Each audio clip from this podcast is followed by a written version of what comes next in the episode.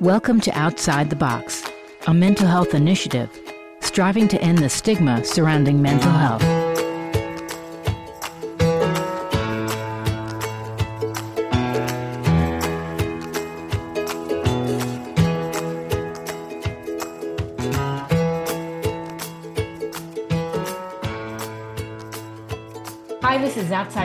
I'm your host, Dr. Janine Bernstein, and standing by to join me is Sky Bergman. She's a filmmaker, professor emeritus of photography and video at California Polytech State University.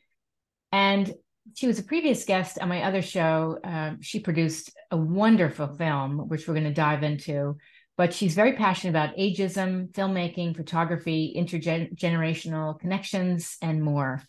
Thank you. And thank you for having me. Well, this was great. You were on Get the Funk Out, and um, your film, which is behind you, Lives Well Lived, really got so many accolades as it should. It was fantastic.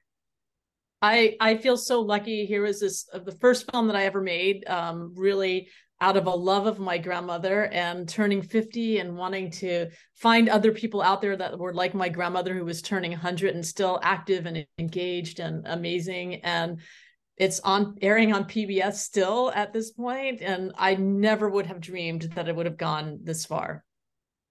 Because when you started the film, were you as passionate about ageism and things like that, or did that did it evolve as you were making the film? I think it's certainly evolved. I was I, I, really started the film because I was looking at approaching 50 and looking for positive role models of aging.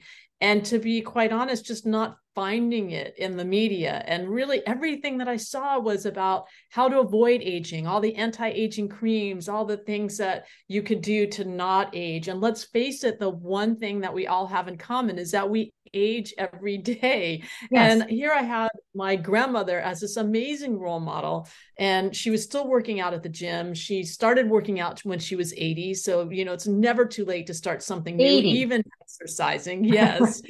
And, um, you know, so I think that I had no idea of what I was getting myself into. But I think as I was approaching that big zero number of 50, uh, I just I felt like I needed to find those positive role models out there, and it led me down this path of interviewing 40 people who had a collective life experience of 3,000 years. They were 75 and older and completely changed my life in so many ways that I could never possibly have imagined. It's very fascinating to me when people take the time to speak to people that are, you know, a lot older than they are. As I learned the phrase uh, human capital, you can learn so much from people who could be your grandparents or great grandparents if you take the time. They they have so much lived experience and wisdom and you can be having the worst day and they will ground you in a sentence you know I always say that everyone has a story to tell if we just take the time to listen. And we so often don't take that time. But mm-hmm. I gave myself the gift really of taking four years to do those 40 interviews and just listening to these incredible stories. And my life has forever changed as a result because I hear their stories, their stories of resilience and the things that they went through. And that certainly helped me get through some tough times during the pandemic and, and other tough times. But I think their stories of resilience really resonated, not just with me, but with viewers of the film. I think it really made a difference for so many people. I think more people who are struggling with their mental health should see this film. And the reason being, a lot of times you're depressed, as you said, you know, in our country, everything is we have to fix you because you're getting older. Well, getting older is a runaway train, basically. You know, it's like you're, yeah, there's only so much you can do. But, you know, by buying into this um, consumer culture of we have to put this product on and that product on and all this. But what's wonderful about your film is the the stories can be so uplifting. You, as you said, you could be having a tough day. You can just gain perspective from someone. Yeah.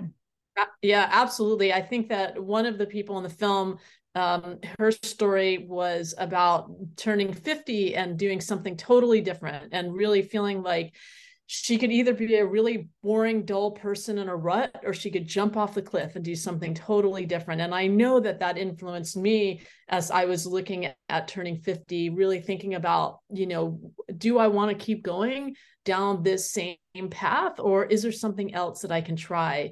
And um, she gave me the courage. I just had lunch with her the other day and i told her you know she gave me the courage really to jump off that cliff and to do something new and to retire from teaching to become a full-time filmmaker. And i think that all these stories and um, really definitely made that easier for me to say okay i'm going to do something different and i'm going to really follow my passion and and just not know where it's going to take me but follow that passion follow that thread to that point. and i think the same woman her name is evie said to me that um, really uh, when you think about it there's so many times in our lives when we can't control the things that are happening around us.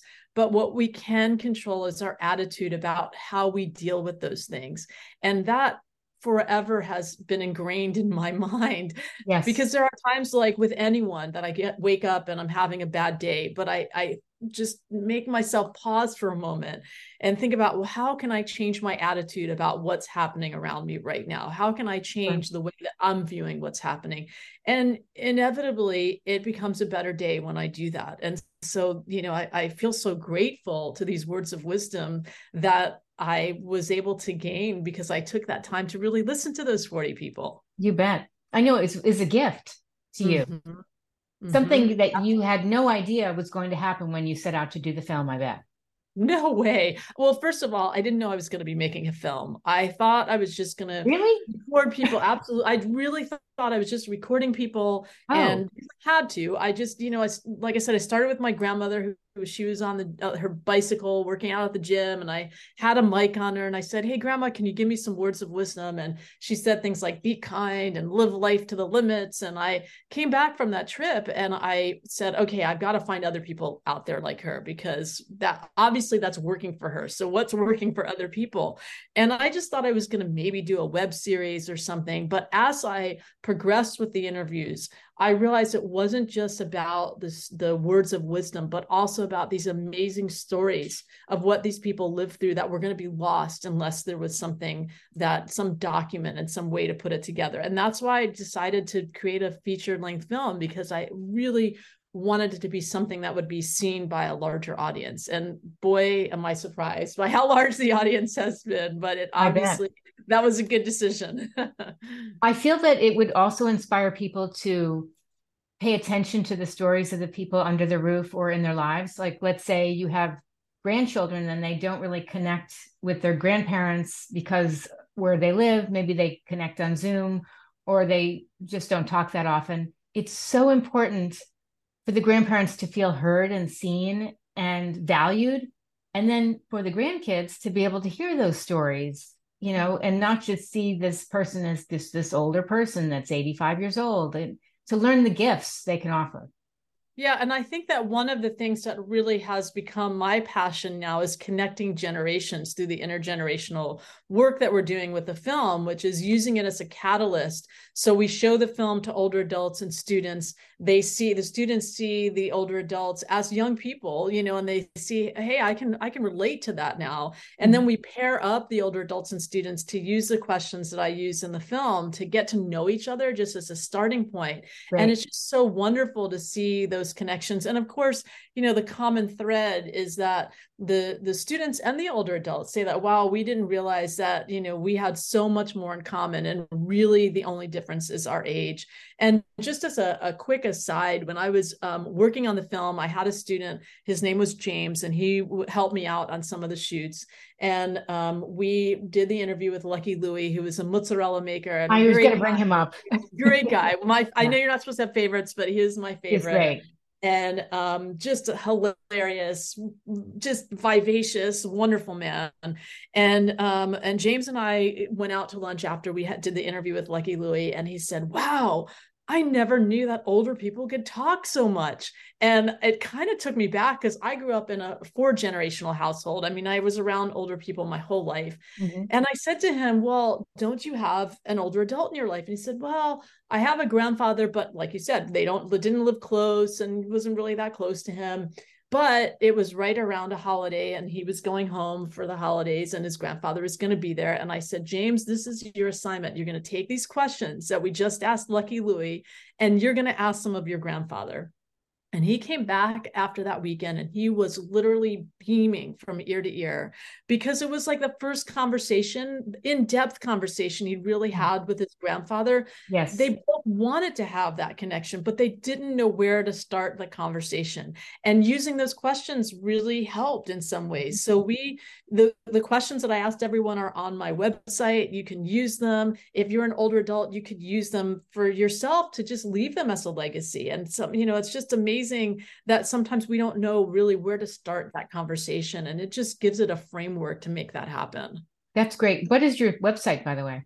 The website is lives-well-live.com. And if you go to the take action part of the website, there's the discussion guide, which has all of the questions that we asked in the in the film are all listed there.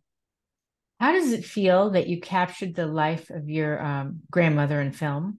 Oh well, you know, it's just uh um I don't know that I captured her whole life in film, but I certainly think you I captured I mean. her essence. Yes. And I and I think that um for me, I uh I mean, I love my grandmother so much, and I love that I'm keeping her legacy alive by the film. So mm-hmm. that to me, there, there's no greater gift than that. And and the best night of my life was doing a sneak preview that my grandmother was at, and 27 of the 40 people in the film were at, yeah. and uh, just such a proud moment to be able to share that with her. And I, you know, I I think that that that legacy, that you know, her her life story and her idea of being kind to everyone is is spread throughout the world now because of the film. And i just think that that's such a wonderful gift to me and to her. So i'm i'm just as happy as can be that it's gone to the level that it has.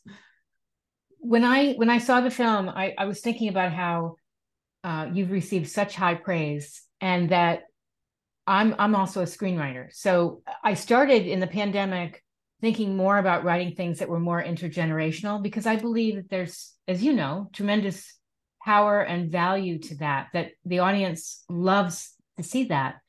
And years ago, I wrote something where somebody had to do community service in a retirement home.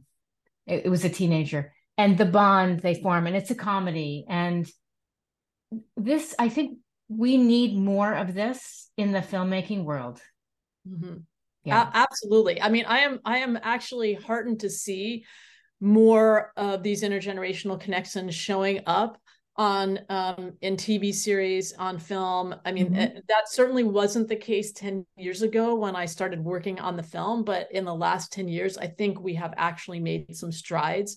And that's just wonderful for me to see that. I, I love that when that happens. But I agree, we need more of it because, you know, we need to create a more age diverse world. We're so siloed by generations. And I feel like, at least with the project that I'm working on um, with Lives Well Lived, we're really connecting generations one story and one connection at a time. And the more that you know somebody from an other, the other, the mm-hmm. less there is that you're going to have that an ism about that, whether it's ageism or racism. So connecting those groups is so important. And I, my, you know my my whole passion right now is ageism and trying to combat the stereotypes of ageism and ageism works in both directions it's not just ageism oh, yeah. against older people but there's certainly ageism um, against younger people and so how do we connect generations to really uh, take get rid of those silos that we have those are like yes. artificial silos that have happened in the last you know as people move in older people into nursing homes and students are in school and they're all in school at the same age group how do we combat that and bring those ages together? I think that's so important. And was even more um, poignant you know as you write about um, in your book you know during the pandemic when we had social isolation. And of course younger people and older people were the, the groups that felt that isolation the most. Yes. and one of the best things to me that we were able to do with the film was do these virtual experiences where we brought older and younger people together and paired them up. And i remember one of the students at the, our big wrap party at the end said this was the first new friend he had made during the pandemic. And i thought how wonderful is that? That his first new friend is an older adult. And you know, what what a gift that is to be able to bring those generations together. Definitely, because people do still feel socially isolated. And I know students who went back to school and they still don't feel like they've made solid friends because they're so used to being home. There's a discomfort. Right. Yes, you know? it's an, it's the new norm. I mean, you know, now I think we have to kind of get used to being in groups of people and how do we interact because for all those years we weren't interacting in person. And so how do we now when we're back in that situation um, interact? And I think on the flip side, this new world where we can connect on Zoom and we can have friends literally across the world is a wonderful gift that happened out of the pandemic that wasn't really in place before. So you know but we do need to recognize that there are many people that are still struggling with with having that social interaction tell me more about uh, other things you're doing right now because you did leave teaching so i want to find out what you've been up to yeah, well, so I, I left teaching, although I'm still teaching part time as part of the early retirement program and loving that. And okay. um, but I am uh, working on a couple of new projects. I'm working on a book uh, about my experience of making the Lives Well Lived film, the lessons that I learned along the way. And then I'm also interviewing 40 people because I did that for the film. So I like that number 40, 40 people that are doing really interesting work in the intergenerational space in terms of bringing generations together, whether it's through music or art or co-generational housing. So looking at all these different ways that we're bringing, we are bringing generations together to inspire other people to maybe you know join in on that bandwagon so that like i said has become a real passion of mine and um, i've got a couple of other films in the works one is um, Mochitsuki which is about the japanese tradition of making mochi and it's going to air on pbs in may of 2024 so okay. um, really knee deep in editing and working on that film right now. exciting now. yeah and where are you right now i'm in san luis obispo california okay uh, have you lived there all your life, most of your life? No, I actually was born in Philadelphia and um, was raised there and in South Florida, and then came out to California to go to UC Santa Barbara, and was lucky enough to get a teaching gig at Cal Poly in San Luis Obispo. So I only had to move 90 miles north to this beautiful town that I call home, and I don't oh. think I will ever leave. I lo- I just absolutely love living. I've been there. It is beautiful. Yeah. Absolutely beautiful. Anything else you'd like people to know about you? That's a good question. I'm so passionate about connecting generations and anything that I can do to make that happen mm-hmm. in whatever way I can be a facilitator to make that happen is is really my passion at this point. Are you also part of CoGenerate? Oh yeah, so I didn't mention that. That's okay. at all. oh my god. That's yeah, fine. So so I um I was awarded a fellowship through CoGenerate for this year. So I'm um, a part of that group. I'm one of 15 fellows who are working in, in a number of different arenas. The arena that I'm working with uh, with CoGenerate this year is a project that I worked on called Forever Voters, which is a uh, I created a film about the League of Women Voters going into high schools and talking to high school seniors about the importance of voting and why their vote really matters, and then um, trying to get them to register or pre-register to vote, which is so important. That civic engagement yes. is so important. And then I also interviewed the students about what issues they wanted to vote about because I think there is this uh, preconceived idea that that that age group doesn't really care, and that could not be farther from the truth. Of course. And one thing that I learned in doing the research for the film is that if somebody votes in three out of their first four elections, they're more likely to become a lifetime voter. And we need those lifetime voters. So it's really become a passion. And another way that we're connecting generations. Here you have these older adults talking to these students about wanting them to vote and really trying to advocate for them to get out and vote and register to vote. And the students, when they sign those registration cards, they are just beaming from ear to ear because they are like we this is like their first adult thing that they did was sure. to vote. And i just love that civic engagement between the older adults and the students. Yeah. and so yeah that's the other thing that i'm working on. Well i was going to say it's all part of purpose driven initiatives which really impacts mental health for the better. Mm-hmm. yeah. Absolutely. And i think you know i guess the other thing that i would say is one of the things that i learned in doing uh, the film and probably the most important lesson was that we all need a sense of purpose mm. and it doesn't matter what age we are we need that sense of purpose and that sense of purpose can change over time so a lot of the people that are working with the league of women voters and going into the classrooms that's their that's their sense of purpose and i think especially as we get older and we retire, many times our the label that we put on ourselves was based on our job. And so when mm. we retire from the job, we have lost a bit of our sense of purpose and maybe our grounding. And so I think that it's really important to think about what is the next, the third act, as they call it, or the next mm-hmm. thing that we're going to do. How do we keep that sense of purpose alive? Because in all the 40 people that I interviewed, they all had a sense of purpose, whether it was getting up every morning to make mozzarellas for their daughter's deli or, you know, getting out the vote or whatever it was, there was that sense of purpose that kept them going and motivated and engaged. And mm-hmm. so I think that is such an important lesson to carry with us our whole lives. Yes. And I think that is one of the big messages t- behind your film and the work you do with intergenerational work is that um, a, a, retiree can share their sense of purpose with someone who's you know in their 20s or their teens and light them up and, and have them realize wow i can have a nonlinear life and my sense of purpose can change Absolutely. I yeah. couldn't have said it better myself. That's great. That's true. I want to thank you so much, Sky. I've always enjoyed talking to you, and this was fantastic. Thanks for being on Outside the Box. Oh, my pleasure. Thanks for having me. Thanks for checking out this week's episode of Outside the Box. We're spreading knowledge and compassion through podcasts, social events, and resources. Outside the Box is committed to facilitating real conversations about real issues that people struggle with every day. I hope my movement will not only inspire you to seek the help you need, but also help you learn the importance of self awareness, mindfulness, and self compassion. Want to be a guest on Outside the Box? Drop us an email at info at otbseries.com. We drop a new episode every Thursday, and you can check out our socials at OTB Series. For more information, visit otbseries.com.